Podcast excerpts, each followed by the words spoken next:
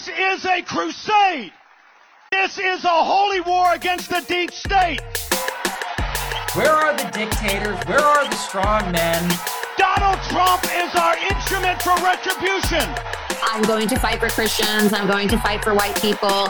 They have the Great Reset. We have the Great Awakening. And why shouldn't I root for Russia? Because Which I am. I want to see these people go through misery because of their grooming against our children. After the assailant entered the home asking, Where's Nancy? Where's Nancy? Those are the very same words used by the mob when they stormed the United States Capitol. I did nothing wrong. Welcome to a premium episode of the Did Nothing Wrong podcast, where we cut through the noise and help you make sense of the chaotic information space around us. I'm Griff Somke.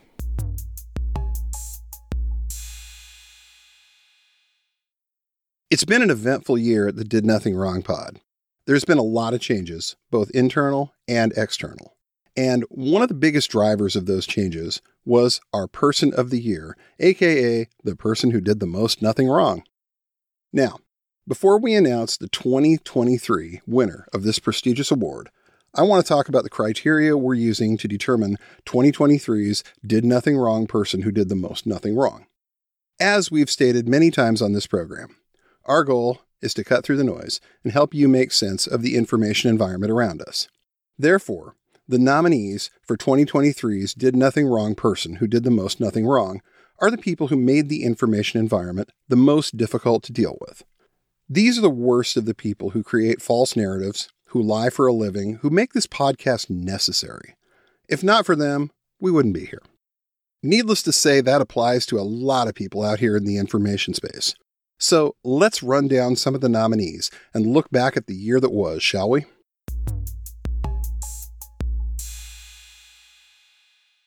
The first nominee is noted milkshake enjoyer Andy Ngo, who managed to continue his streak of being pathetic and annoying by losing a lawsuit against Antifa. Andy wasn't thrilled with the result, as he told Fox News. This civil case, which was filed in 2020, was um, to me my me not giving up and, and just really wanting to stand up for press freedom in Portland, stand up for myself, and also, also to send a message that what happened to me was wrong and that we can unmask some of these um, persons of interest or suspects. And so the the verdict delivery um, this earlier this week was um, extremely disappointing. We covered his failed lawsuit against Antifa in episode 89 with Jared Holt. Take a listen. Yes, he's he's very angry that this this uh, case did not go his way, but like Jared said, people are so desperate for a false equivalency here that he will continue to exist out in the world and claim that the Antifa threat is looming. And I, I remember one of his posts recently that there was a train that was derailed. And oh. he said th- something about how this is why I always warn about the potential for Antifa to derail the trains and what the damage that they could cause. And then somebody asked him, like, "Oh, are you saying Antifa was involved in this?" And he said, "Well, no, it, it's it's just a hypothetical." And then he deletes it, and that's that's this that's who this guy is. Yeah, yeah, just dishonest and just the most disingenuous, quote unquote, journalist out there. But he's got, like you said, his audience, and he's got a large number of people who unfortunately take this guy seriously and will tell you, oh, he's the only journalist who's speaking truth on the Antifa thing. And it's like, pfft, okay. Well, we didn't really talk about the lawsuit, but I think with everything we've said, uh, it's maybe not a surprise he didn't win that thing. One might even say that he lost it and pretty poorly, even though, like, some of the reporting that came out of that case, like the lawyers for the defendants were like, they were kind of being clowns too. Mm-hmm. And he still lost, which is like incredible to me. Yeah. Just, he had nothing. Uh huh. Like that's the only way you lose that if you're like defense lawyers just like clowning around and being like, I am Antifa. Yeah. Yeah. Literally that's something that actually you got suck, said. You suck. You lost. You suck. Nobody wants to yeah. Yeah. And that's the thing. You can say whatever the fuck you want on social media, but take it to court and then we'll see. And he did. And here we are. We sat down with the guy that Andy Ngo is convinced is the leader of Antifa in Richmond, Virginia, activist Goad Gatsby, to discuss Andy's attempted presentation in that city and the civic response. This is from episode 101. So let's talk a little about Andy Ngo. He was in Richmond for a presentation. Correction. He was in Henrico County. Henrico County. he planned to be in Richmond. Is that correct? Uh-huh. At one point, yes. Tried to go to Richmond, couldn't quite make that one happen. So he ended up in Henrico County because, like all well meaning people, Richmond didn't especially want him. He couldn't find a venue. So he ends up outside of Richmond. And he was doing a presentation that what what was the point of all of this? I'm not quite clear what he was trying to accomplish being out there. What was his what was his goal? You know, I gotta say, there's two things that they could have been trying to do. Uh, the first, the most obvious one is that they would just have a conference where they give out their ideas. But I think most likely the second thing would be they want to have a protest against them for the visual effect. They want to be the victim. Right. And I'm on the fence that it's the second thing hmm. because I looked at some of the footage of what was going on there. Why would why would they pick a downtown location that was close to the VCU campus, the Virginia Commonwealth campus, where a lot of the protests were happening? Right. And I feel that uh, they just wanted a central location so they could have protesters to come at them. Oh, also there was a giant hurricane like coming through, like Hurricane Ophelia was coming through right. Richmond at that time, so it definitely did not mobilize a lot of people. Huh. So basically, it looked like maybe it was a media stunt that they were hopefully going to get some some protesters, some people showing up, and they could film all of that and talk about how Andy's narrative is so dangerous they they can't allow him to speak. The left has to shut him down. By, by the way, the the magazine that I worked for, the publication uh, RVA Mag, got an email from uh, after we ran a story saying that he was going to be in there. They sent an email saying that no, we we had canceled on him because the organizers were deceptive about who was speaking. So once we found out who it was, we canceled on them. Now, this is according to an email that they sent to me. Now, Fox News Digital, uh, the same organizers claim a different story. Right. So believe whatever you want to believe. but but one way or the other, they they end up uh, blaming you or or pushing it in your direction. It seems to me that you are this boogeyman for them because you keep showing up and you show your face and that's about the extent of it. Is there is there anything else? Well the, their argument against me is similar to the complaints against say libs of tiktok where i would say andy ngo is having an event at this location. You know i'm doing this because like they've already publicly stated somewhere and i'm then elevating that to people who would follow me so they are claiming that the people that I would that would follow me would go out and attack them. Huh. Now, that's not what happened. But for libs of TikTok, like people do call in bomb threats. The people that like watch libs of TikTok videos and find out that Children's Hospital also do like gender. They do gender affirming surgery. Yes, but yes, yeah. they do that, and then they call it a bomb threat. And it's like clockwork with libs of TikTok. Anytime they mention anything, it seems like within a day or two, that organization is seeing bomb threats. That organization is seeing threatening phone calls. And if you look at the comments on their Twitter feed, you'll see why. Because the people are just absolutely unhinged.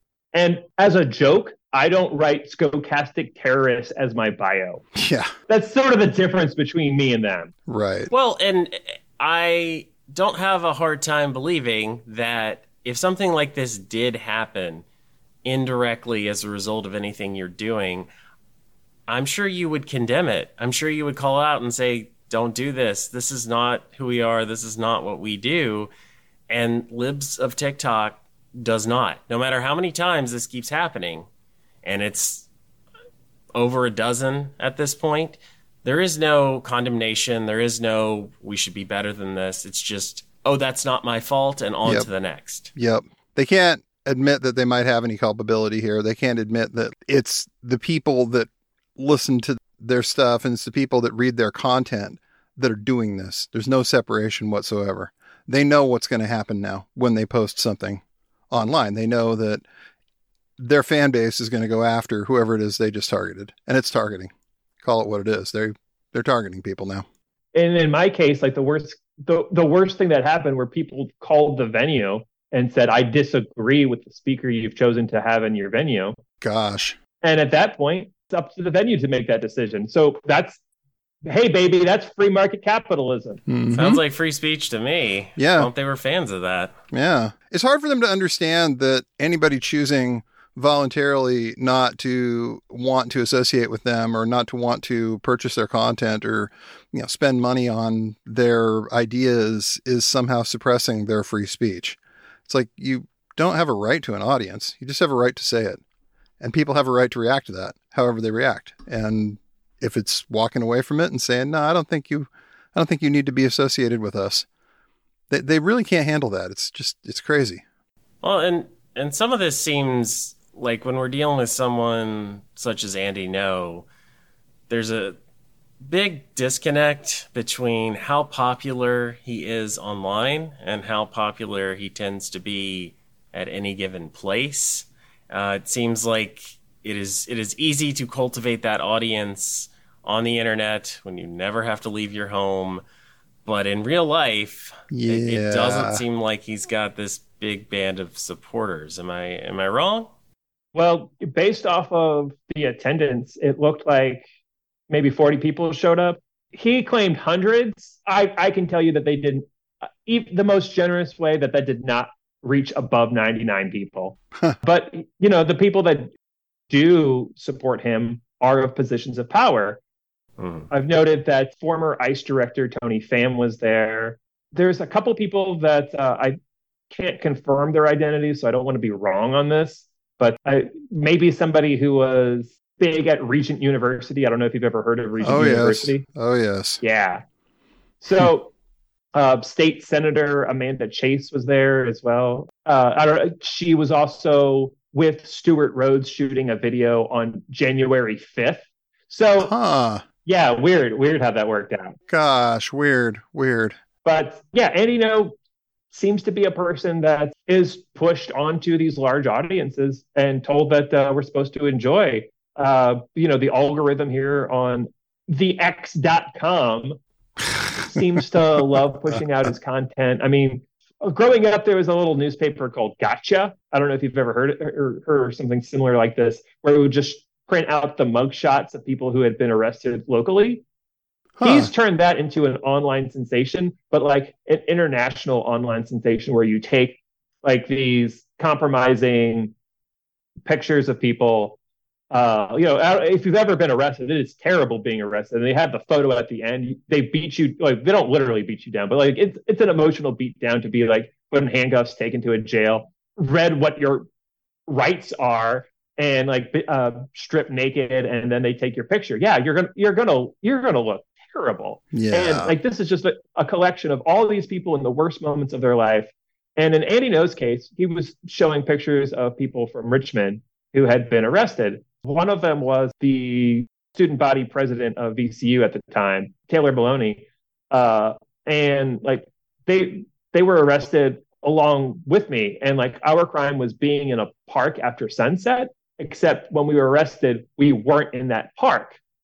So, uh, you know, all of our charges, all of our charges were dropped. But to Andy Ngo, he saw that as the prosecutors and the politicians are siding with the Antifa in their quest to be in parks after sunset. So what you're telling me is it didn't even make a whole lot of sense what they were trying to push. That it was one of those Andy has a narrative and he's not going to let the facts get in the way of anything he's out there selling at this point. Absolutely. The shadowy cabal is definitely doing something. I guess the details aren't always Im- important, but yeah, why why is there such a need for Andy on the right? Geez, I don't I, I feel like he's supposed to be like their big research guy, like all the intel comes from him and the reason why, you know, he doesn't get wiped out from all these social media sites is that he always sort of because he went to school for journalism. Like he he could make good stuff if he wanted, but he knows how to write in sort of like a neutral language, but that will also like excite his crowd. He's smart enough to to do things in a way that would would cause the most amount of attention. Right. And that's sort of his existence is that he's sort of what's that show? Entertainment Tonight for the wacky right wingers. Uh, right. That actually makes a whole lot of sense. You watch the Andy Ngo show and he tells you about all of these things that are supposedly happening and you're getting all of this from one guy who's a bit of a fabulist and makes things up routinely when he needs to and boy that actually explains a lot andy ngo as entertainment tonight dun, dun, dun,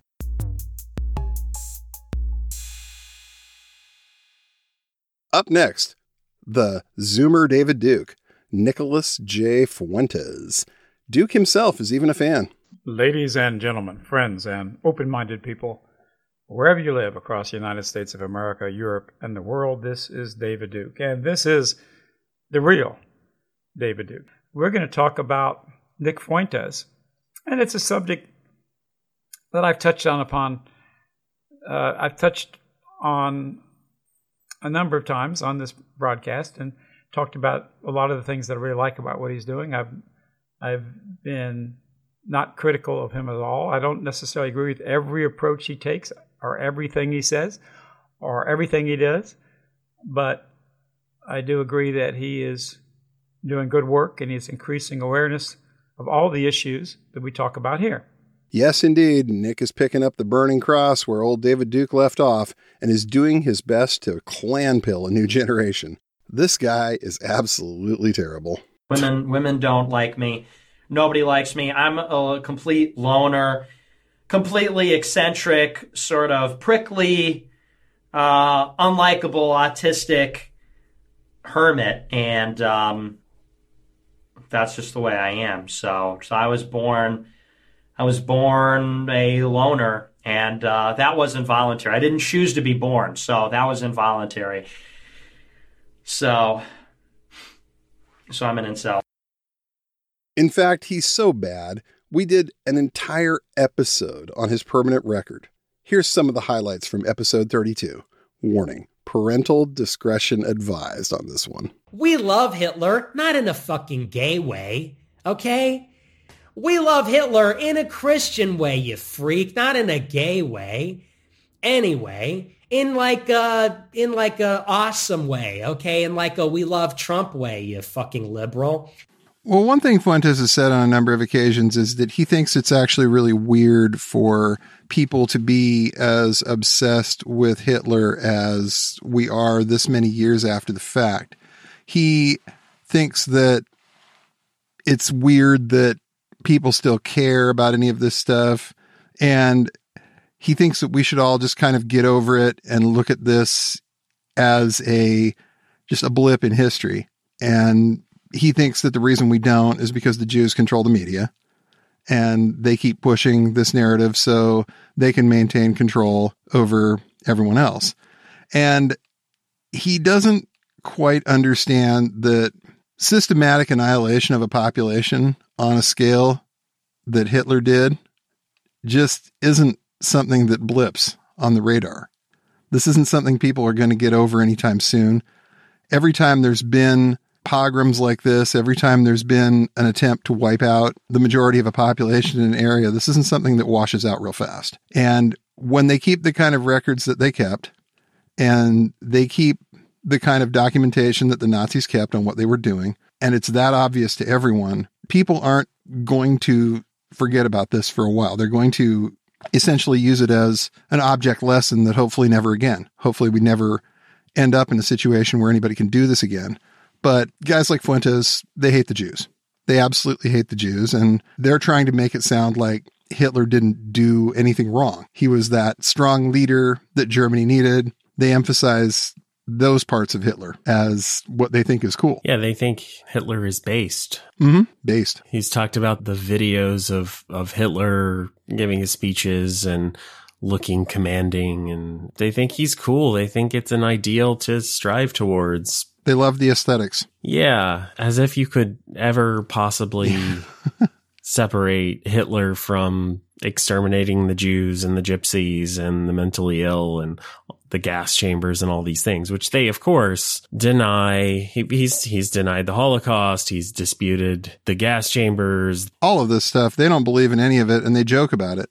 Max says if I take one hour to cook a batch of cookies and Cookie Monster has 15 ovens, working 24 hours a day, every day for five years, how long does it take Cookie Monster to make 6 million batches of cookies?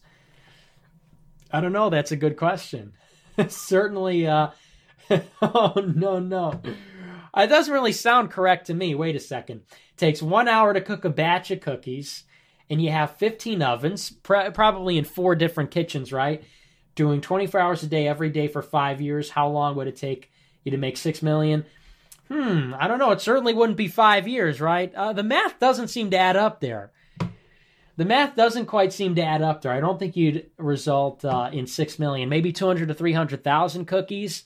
And I think the Red Cookie Association said something like that, probably two hundred to three hundred thousand cookies baked, probably. And in addition, you know, in this hypothetical, I imagine that if you took aerial photographs over the kitchens, you would need to see certain smokestacks to release the smoke from baking the cookies, and the smokestacks would project certain shadows, but I guess they're not visible in the aerial photographs taken over the kitchens.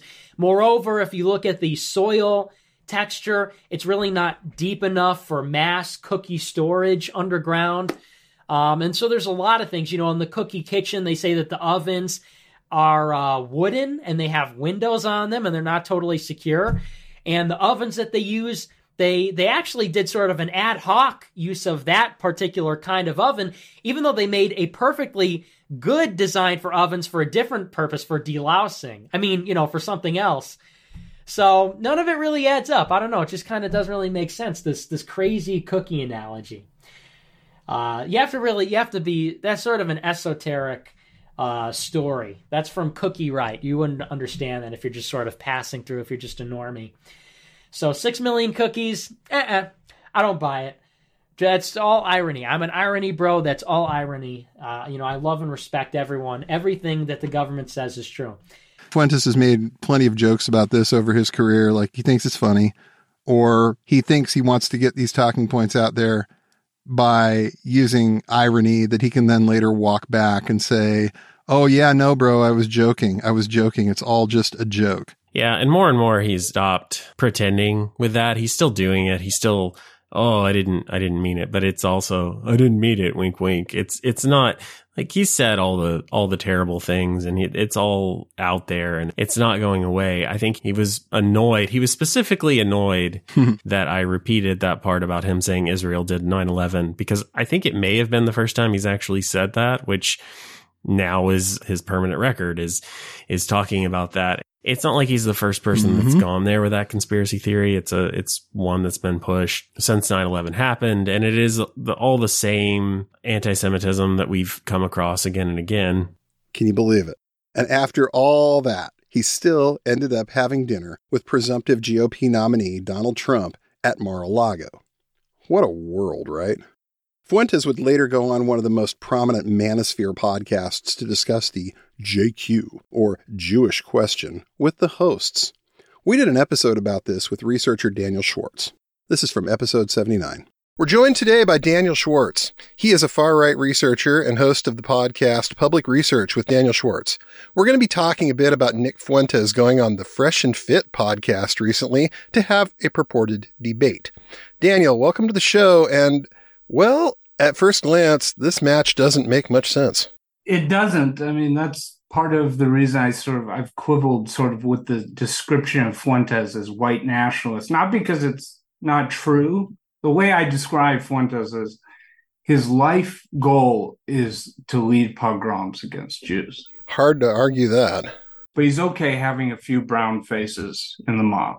I was really reminded of that famous photo from the Nation of Islam rally with George Lincoln Rockwell and his lieutenants sitting in the front row with their arms crossed. That's really what that podcast reminded me of watching it. Kind of like, we don't agree on everything, but we agree on one thing, and that that's somebody needs to do something about the Jews. That's definitely the vibe I got out of Nick on that. Yeah. Yeah. And we look at the Fresh and Fit podcast, and its name tells you what it is, right? It's supposed to be about health and fitness, and it's it's a couple guys named Walter Weeks and Myron Gaines, and you listen to the description of the show, and it's we're the number one men's self improvement podcast in the world. We provide the truth to men on females, finances, and fitness, and yet here they are with this incredibly anti-Semitic Holocaust denier named Nick Fuentes, and they're letting him have this debate. And the t- even in the title of the show, they admit that they're talking about the Jewish question. You pointed out that they actually tweeted about it. They're proud of the fact that they're talking about the Jewish question, and they're even a little mad that Joe Rogan isn't doing this himself. And I guess first we should explain what the Jewish question is and why it's a problem but we also want to talk about how do these worlds converge like this? Let's actually define the Jewish question so there's no ambiguity here. So, the idea of the Jewish question starts with the premise that the Jews are a problem for society. And the Jewish question comes down to how do we handle that problem? The idea of what do we do with the Jews? That's literally what people are asking when they ask that question. What do we do with the Jews? And the responses have ranged anything from put them all on their own island somewhere to, you know, the Hitler solution. So when they talk about the Jewish question on this show, they're literally saying the Jews are a societal cancer. What do we do to get rid of the Jews? That's what they're saying. What do we do to make the Jews not a problem for society anymore? So that's about the most anti Semitic thing I can think of off the top of my head in terms of what you could possibly say to get that idea out there. And the idea that they're just laughing, that this is just funny for them. It's yeah. just repulsive. Should we or should we not have a debate about whether we should genocide an entire yeah. group of people? That's the question yeah, let's let's have a debate about that. Really, really, you want to you want to debate whether we need another Holocaust? Right. I think any any sane person, you go up to them and explain it in those those terms.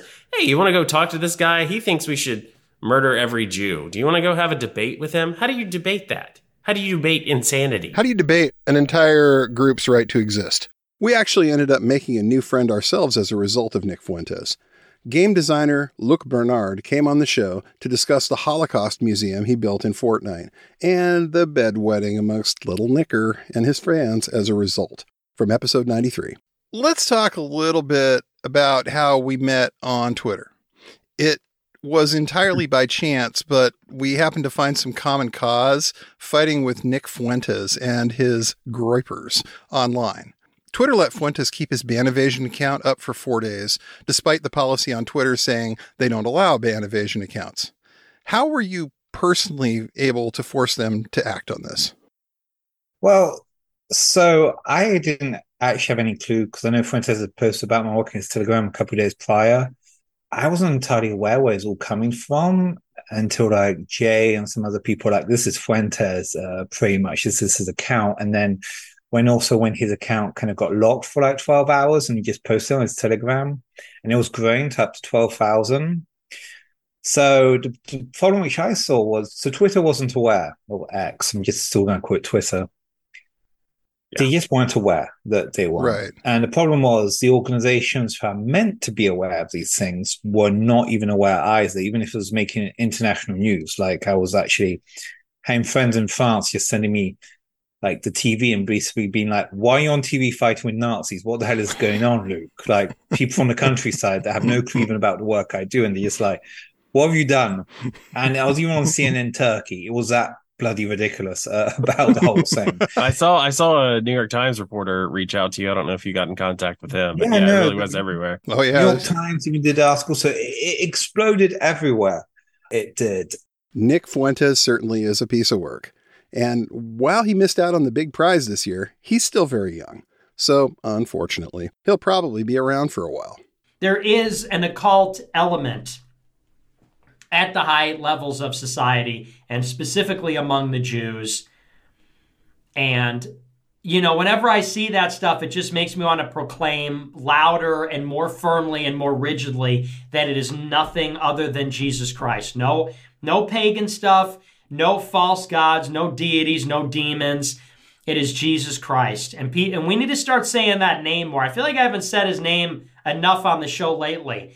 But that that is what breaks the spell. It's the name. It's the name Jesus. Talk about it, say it, pray to him talk about the sacrifice on the cross, that's the answer. Because so many of the people that are perpetrating the lies and the destruction on the country, they are evildoers. They are people that worship false gods. They are people that practice magic or rituals or whatever. And more than anything, those people need to be, when we take power, they need to be given the death penalty.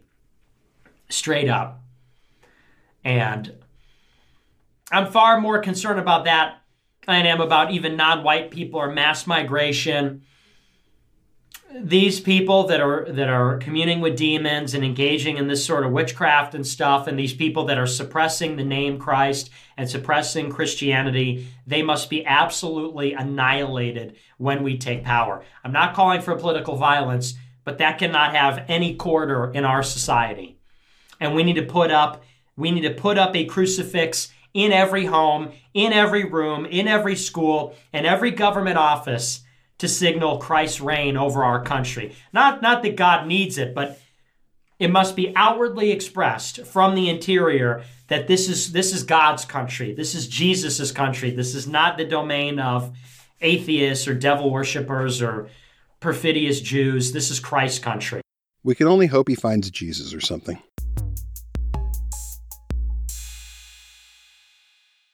This next nominee really gave it the old Trinity College try.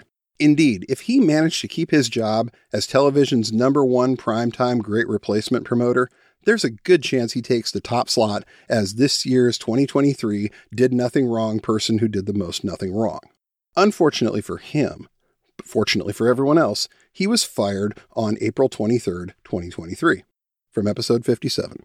Yeah, the big news. Tucker Carlson is out at Fox News. Quite suddenly, and apparently without any warning whatsoever. Well, well, well, he got he got a little warning. A little uh, warning. Early reports say that Fox News let him know he was fired 10 minutes before they announced it to the press. 10 whole minutes. oh, that's awesome. 10 his, minutes. His coffee was almost done brewing. hey, why don't you come in here? We can have a little pre show meeting. I'm sure that's probably about how it went. Can you imagine? Like, this is the guy who's known for having that, like, very confused look on his face during the broadcast. I want to know if he got that confused look on his face when he got fired. Huh? Huh? This is this is why we need video. I know. Uh, yeah. the uh, yeah. Uh, yeah. Yeah. Yeah, and it I think it was pretty obvious to us in the moment because he didn't have any sort of bullshit narrative already out there and pre-prepared and ready to go. The right didn't immediately Nothing. say, you know, Rupert Murdoch was found in a Chinese whorehouse and the place was owned by George Soros and Bill Gates and Klaus Schwab was running security and I Big Pharma sponsored the cocktails or whatever. I mean, they're something. They they the Ukrainian bio Hunter Biden, the laptop, Hunter Biden. the, the laptop did it. I don't know. There just wasn't anything. They were just quiet. The only people that had it at first were, you know, the big mainstream journalists on Twitter. And at first, it didn't seem like anybody wanted to believe it. Like everybody, I, I saw it first and was kind of, I think it was Oliver Darcy where I saw it, and I was kind of like, wait, what? Are you are you sure? Is this really Yeah. him? You know, we've had some some problems with some check marks and some, you know, lack of verification here lately. So I'm gonna make sure you're the real guy from CNN. Oh my God, you are, and you ran with this. So it's probably true, but we should see some other sources. And after it starts coming in, it was like, what just happened? Yeah. This is amazing. There's no statement from Tucker. There's no spin. Guys like Charlie Kirk are just reporting it. They're not offering any commentary at all. Just uh, Tucker is out. Yeah, and they're all kind of searching for their hot takes and what what's our what's our narrative here? What are we saying? Who are we blaming this on? Who who is responsible? Who does MAGA need to direct all their hate mail and mean tweets to? There was a solid hour where they had no idea No. what to do. It was very clear. They just didn't know. Yeah, and that is that is how we know and that is how it's obvious that they didn't see this coming. And I'm sure that's Nope. why Fox did it the way that they did it because if you give Tucker if you give that guy an hour, a few uh, even 3 hours may as well be 3 weeks in traditional media. 20 minutes probably would have been enough. Yeah. He he can text a few people, call a couple guys and then the whole the whole social media sphere knows where they're going and knows how they're spinning it and he would have had something else lined up, something else. I'm going to be on Rumble or I'm going to partner with whomever and I'm going to go on Steve Bannon's show or you saw my you saw my poll with where should Tucker go next. He he would have been on one of those four options and I, I believe the four options Yeah. were Bannon, Bannon's show, Alex Jones and Infowars, Nick Fuentes and America First, and Russia Today. And I, I think far and away Russia Today is is winning for the for the next logical step for Tucker. Well, he's already on the daily shows in Russia from Yeah. clips. I mean, they might as well just go all the way and put the real guy on. Might as well. They show enough of his clips anyway. I mean, what's the difference? Yeah, just just pay him directly at this point. Yeah, forget the tape delay. You could file FARA on that. You can you could just file a FARA and you'd be okay, right? Right? I I would love to know how many different clips and how many times he's commented on people who have filed FARA. Yeah, the foreign foreign agent registration act. How many different foreign agents has Tucker criticized and called out on his show? But again, and we've talked about this repeatedly and but I'll say it once more, the hypocrisy is not the point. They don't care. He would do it anyway. If Tucker thinks he can get ahead by being a registered foreign agent of Luxembourg or Russia or New Zealand or whatever it is, he'll do it because they don't care if they're hypocrites and you can gotcha these people all day and it doesn't matter. It doesn't affect them. They've got a story to sell unless they don't. And in this case, they didn't because they weren't prepared. Nothing. Now he streams his white nationalist propaganda from his basement, just like most of the rest of the white nationalist streamers, except Fuentes, who streams his from his mom's basement.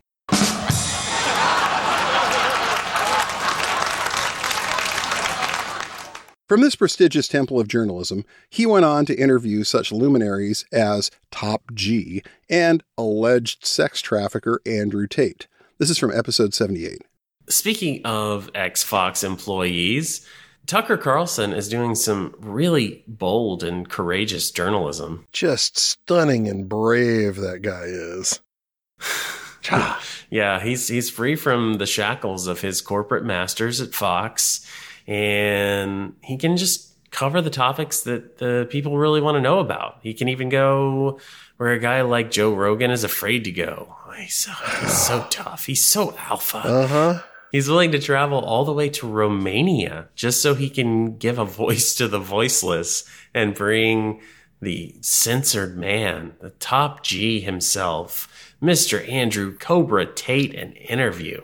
Wow, the man is just a regular Edward R. Murrow, a titan of journalism, going all the way to Romania in pursuit of the truth. And why do you have to go to Romania again?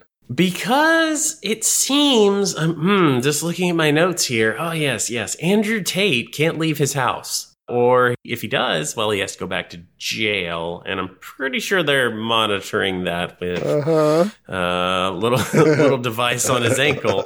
Yeah, remember, he's been charged with rape, human trafficking, which has been upgraded to human trafficking in a continued form, Ooh. and forming an organized crime group to exploit women sexually. Needless to say, these are very serious charges, and he's looking at a long stay in prison, maybe even decades behind bars if he's convicted. But that's not what Tucker said he was charged with. Tucker literally said the following Well, the fact that you're not accused of a sex crime or of violence, which Yep. I think most people don't really understand. Yep. And they can look it up. Yep. I mean, but you're not actually accused of Correct. rape, Correct. selling anyone, Correct. pimping. Correct. Okay. Um, that right there raises a lot of questions. Well, the simple answer here is that uh, Tucker's full of shit. Yeah. yeah, never never let the accused tell you what they're what they're uh, accused of or charged with. They're going to lie. This is the old rule about don't believe them unless they're under oath. And even then. Exactly. Exactly. Anybody can tweet anything. Anybody can say anything.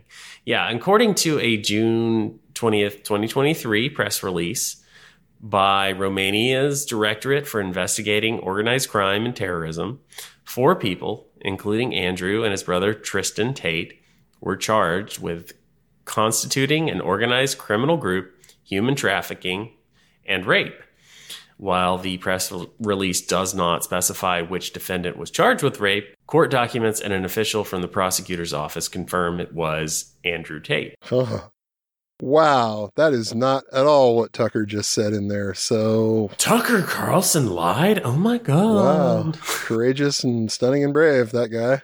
Recently, he decided to invite his friend, the always credible and esteemed Alex Sucky Jones, to come hang out in the basement and tell stories, which we're sure are totally true, about President Biden's behavior in the White House. Take a listen. You know, the deep state does kill people. And and and, and that's their only next move because this is failing.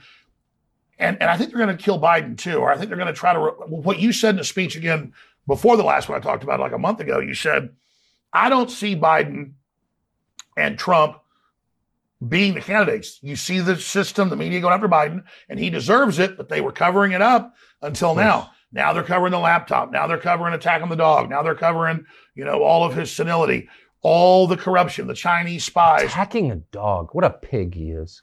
I'm sorry. Well, I mean, I was told that by Secret Service and by uh, people that, let's just say, work with them.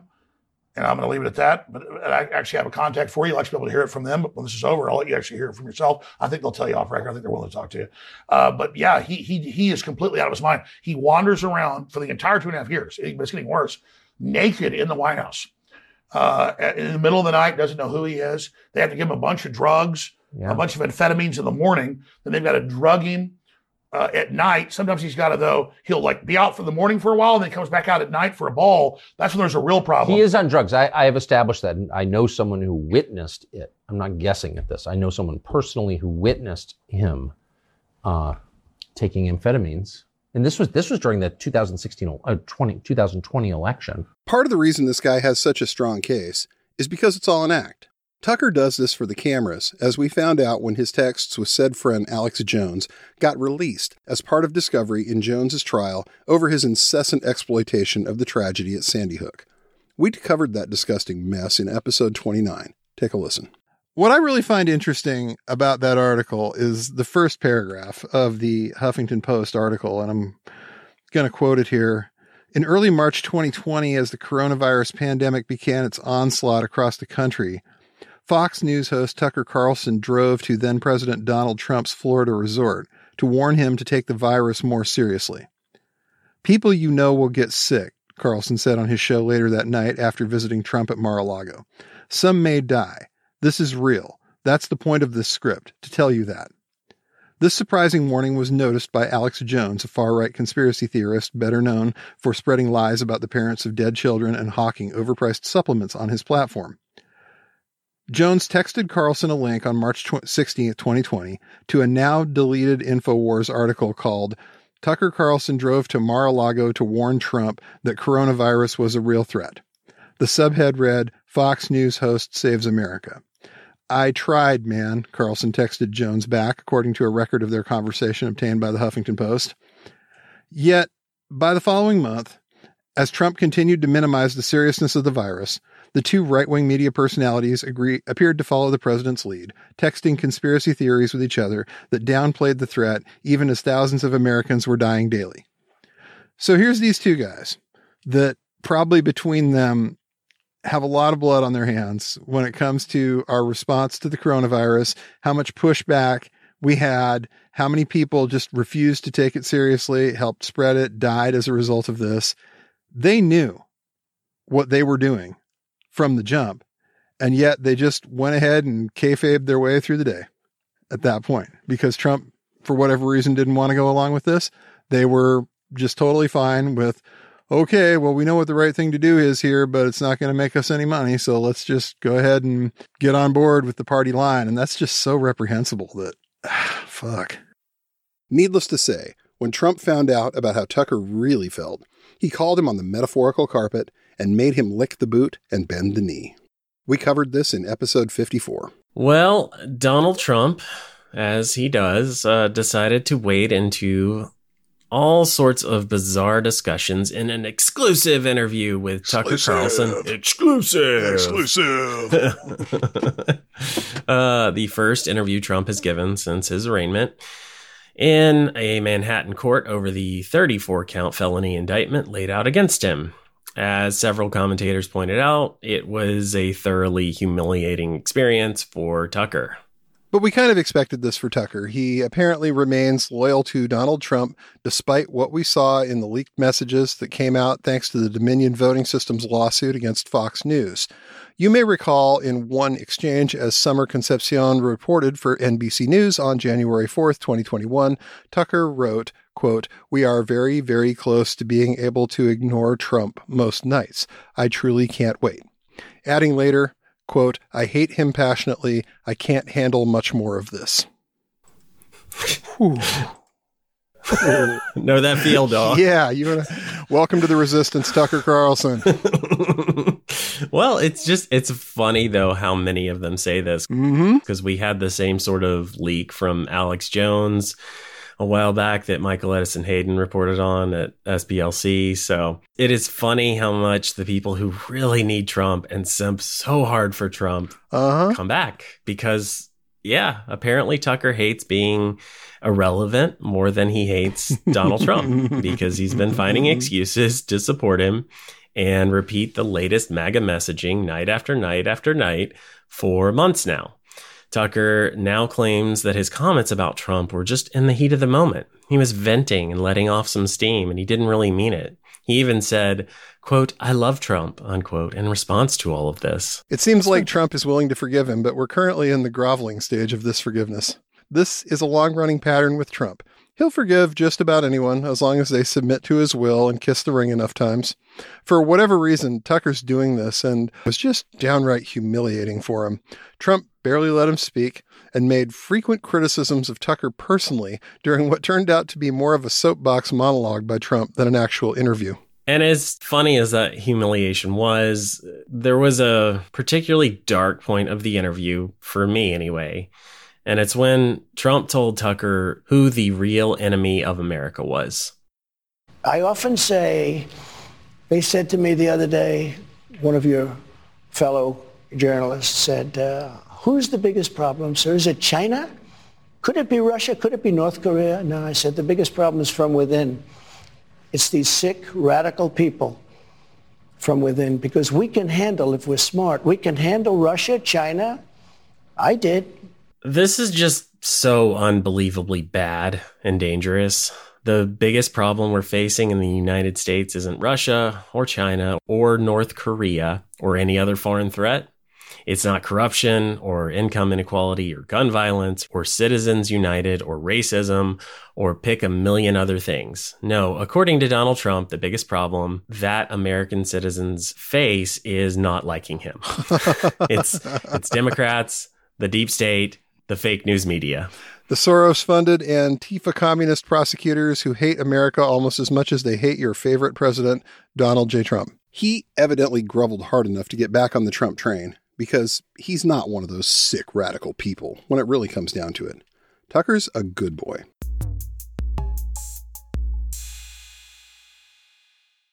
These are all worthy nominees, and every single person on this list contributed to the enshittification of your information environment in a big way.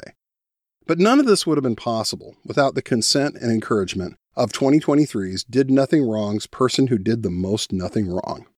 The envelope, please.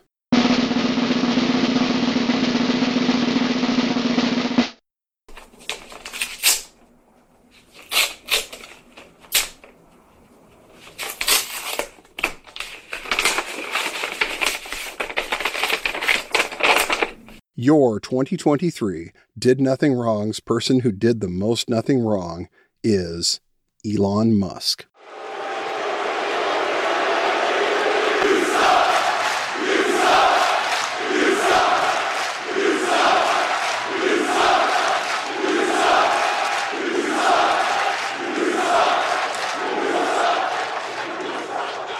The guy was a 365 day walking garbage fire.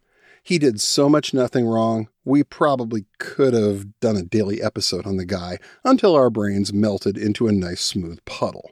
So, here's a few of the highlights.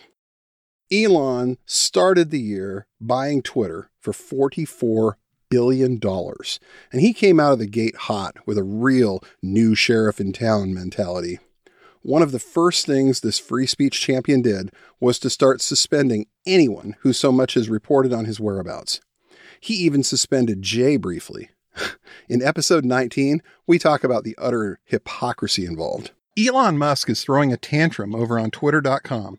It started late Thursday night, the 15th of December, when he contradicted his previous statements about free speech by permanently suspending the Elon Jet account and then rapidly suspended other accounts who posted in support of the account, or, like Donie O'Sullivan of CNN, attempted to fact check his claims that the account put his life in danger.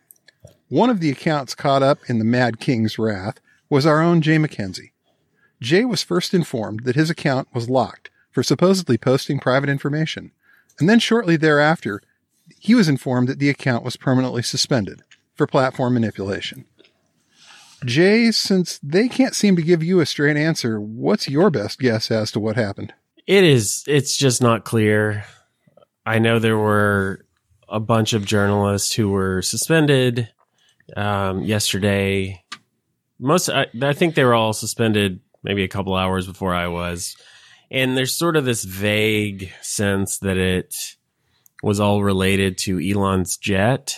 They're Elon has changed the terms of service for Twitter and it it just changed from let's see today is the 16th it changed 2 days ago sometime between December 14th and 15th the violations on private information and and media policy were suddenly updated. There was no announcement. There was no warning. Presumably this was done before Elon tweeted, but it also could have been done after Elon tweeted some random things that popped into his head and and who actually edited the terms of service page. Was it huh. was it was it Elon? Um how there, how many people are left at Twitter? And it's it's it's hard to say. Maybe he maybe he sent a tweet and then he went on over and edited the page and added some some new information. So without without warning, without any any sort of clear directive or message or hey everyone, let's have a press release about our changes. Suddenly it changed overnight and then accounts that well the the Elon Jet account, the account that was an automated account that used publicly available information to track Elon Musk's private jet. That account was suspended. And then the owner of the account, Jack Sweeney, was was suspended, and then all of his other plane tracking accounts were also suspended on Twitter.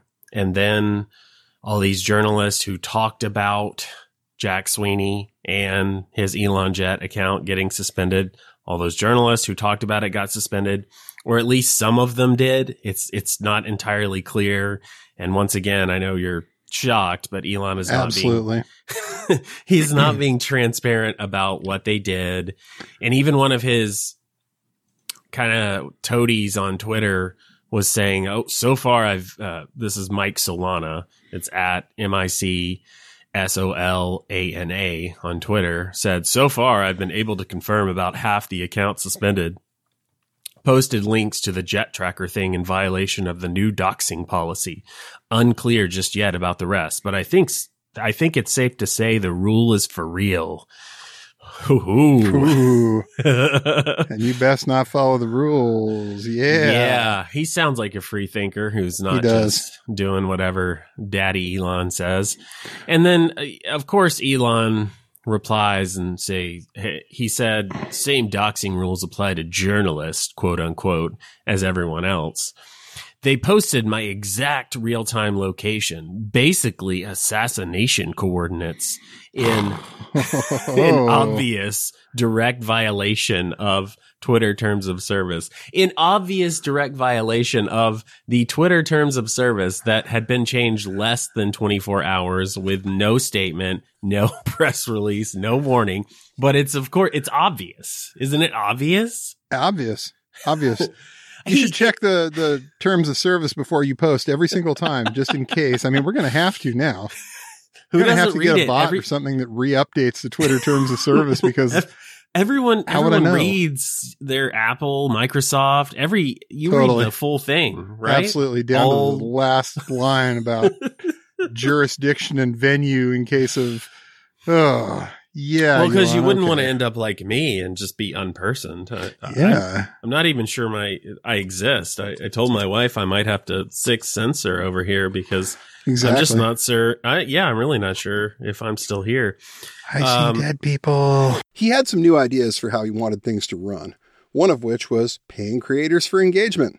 Now, none of it had to be real or accurate, so you can probably guess just what kind of content it incentivized.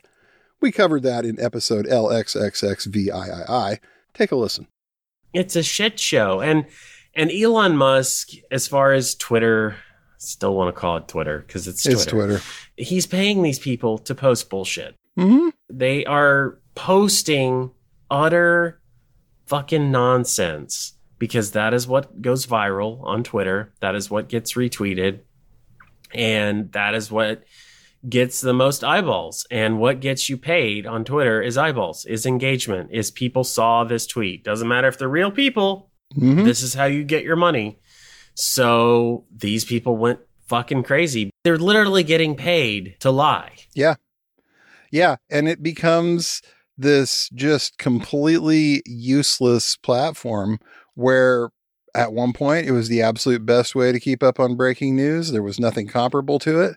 But once you have incentivized lying, which they have, you get X number of impressions, you get X number of dollars. And as long as you give Elon that eight bucks a month for his VIG, then you are up for getting a shot of that money every month. So it's become just this absolute nightmare. We're starting to see the disinformation, the fact checkers getting just overwhelmed with this stuff because there's just too much of it. You can't keep up on it. You can't keep track of it. Well, and and it's so demoralizing Mhm. because it's it, at a certain point it's like, well, why why am I? Because nobody's doing anything. Nobody cares, and anybody who does care can't do anything about it. Yeah, and that seems to be the point, doesn't it?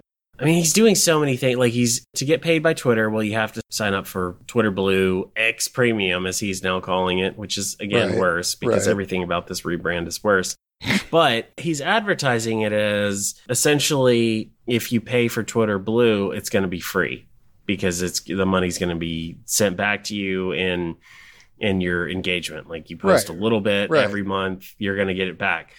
So one, again, just complete and utter failure of the business model. Not only can you now hide your blue check because it is a mark of shame, Mm-hmm. Twitter Blue, he's now marketing it as free, but it's worth it to him because he hates reporters.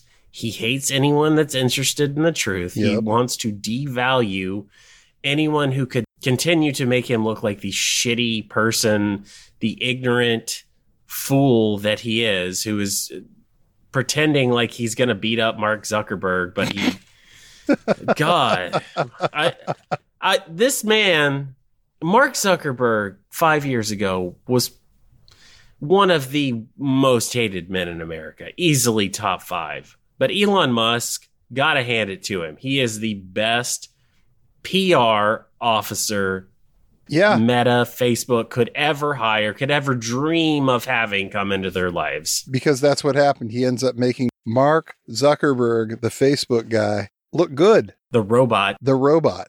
And you got to do something really, really, really special for the world to be rooting for Mark Zuckerberg to beat you up. And I, I kind of, kind of am on Yeah. Zuckerberg's side. I know he's a terrible person. I know the terrible things that he's done for local news and Mhm. and he downplayed all the Russian influence and operations in 2016. He stonewalled Congress.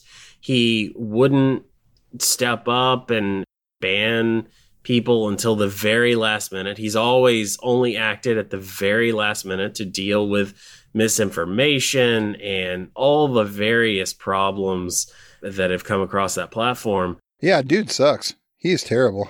And yet, dude, he's fucking terrible. But you still find yourself kind of mm-hmm. rooting for him because Elon is that shitty of a person. Oh yeah. Oh yeah. One of the most harebrained things Elon did this year was a running series that he called The Twitter Files. Only he was supposedly not involved at all, beyond giving access to Twitter's internal documents to friendly journalists such as Matt Taibbi, Bari Weiss, Michael Shellenberger, and Lee Fang. He claimed these documents were irrefutable proof that Twitter had shown bias against conservatives, specifically in the run up to the 2020 election. But the consensus seemed to be that all it really showed was that Twitter's content moderation team had some tough calls to make and that they made them. Needless to say, Elon wasn't happy that his narrative didn't catch on, and he got real mad at Matt Taibbi about it. This is from episode 53. Taibbi posted the Twitter files directly onto Twitter in threads, and it was painfully obvious from day one that he didn't have an editor, even though he really, really needed one.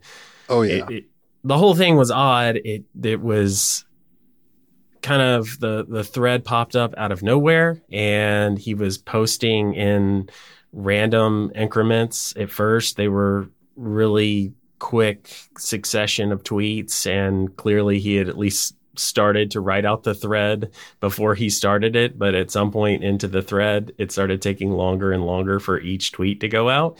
Um, so yeah, he, he really could have used an editor beforehand, but it all felt rushed. It's all felt really rushed and the conclusions don't really match the claims, but the these posts, even the inaccurate ones, have stayed up anyway because they serve their purpose. Jim Jordan and the House GOP got to weaponize the information.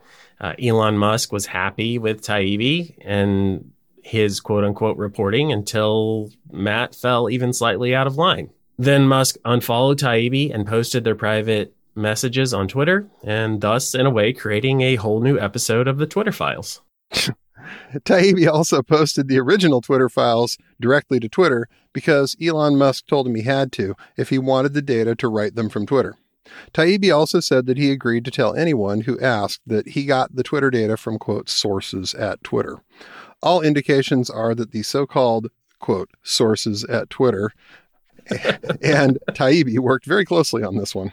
Yes, uh, sources at Twitter, which just so happened to appear after Elon Musk spent $44 billion to purchase the platform. And oh, by the way, Taibbi and Musk have had multiple conversations since he purchased the platform. Taibbi also admitted they talked about the Twitter files at least once in an interview he did with Russell Brand last Hmm. December. Just the other day, Musk tweeted and then deleted their private communications on Signal, which, as we know, is an encrypted app that allows you to delete messages on a timer or at will. hmm Convenient if you're looking to hide the PR work you're doing for the world's formerly richest man. But don't worry, it won't happen again. Here's Sheriff Elon telling Jack Posobiec that he'll go to jail over another Hunter laptop situation. The FBI, the DHS, et cetera, if they reach out to X, I believe they called it defensive briefings in 2020 regarding which eventually culminated in the censorship of Hunter Biden. If they started reaching out again, would that be something that you or the team, and, and no, I can understand if you don't want to answer now, but you would consider making public? we will be as transparent as is as possible with uh with that you know the, yeah and, and frankly if, if if if I if I think a, a government agency is breaking the law in their demands on the platform I would I would be prepared to go to prison personally if if I think they are they are the ones uh, breaking the law. And he won't be quote blackmailed with money unquote as he puts it. You don't want them to advertise? No. What do you mean?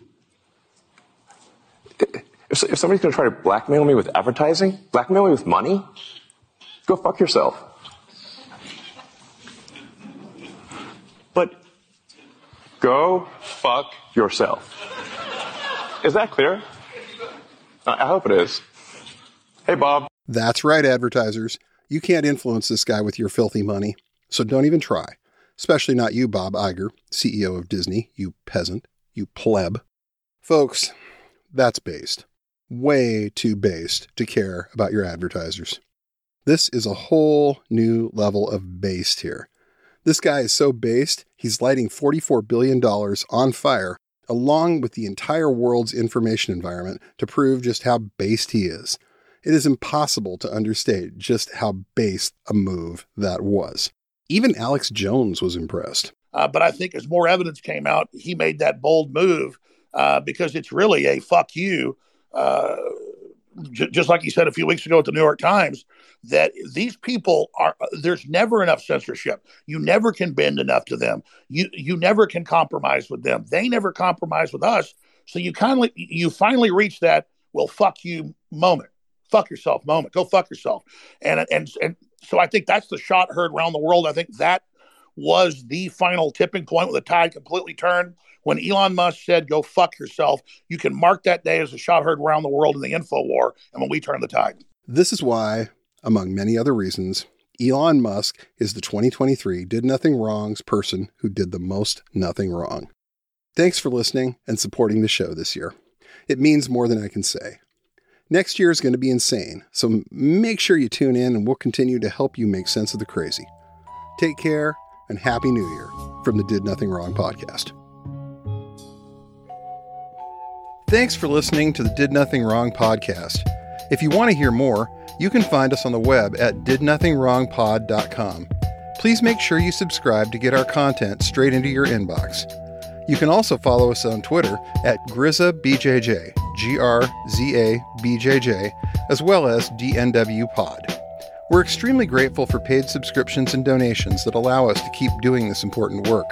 Thanks, and remember, everyone mentioned did nothing wrong.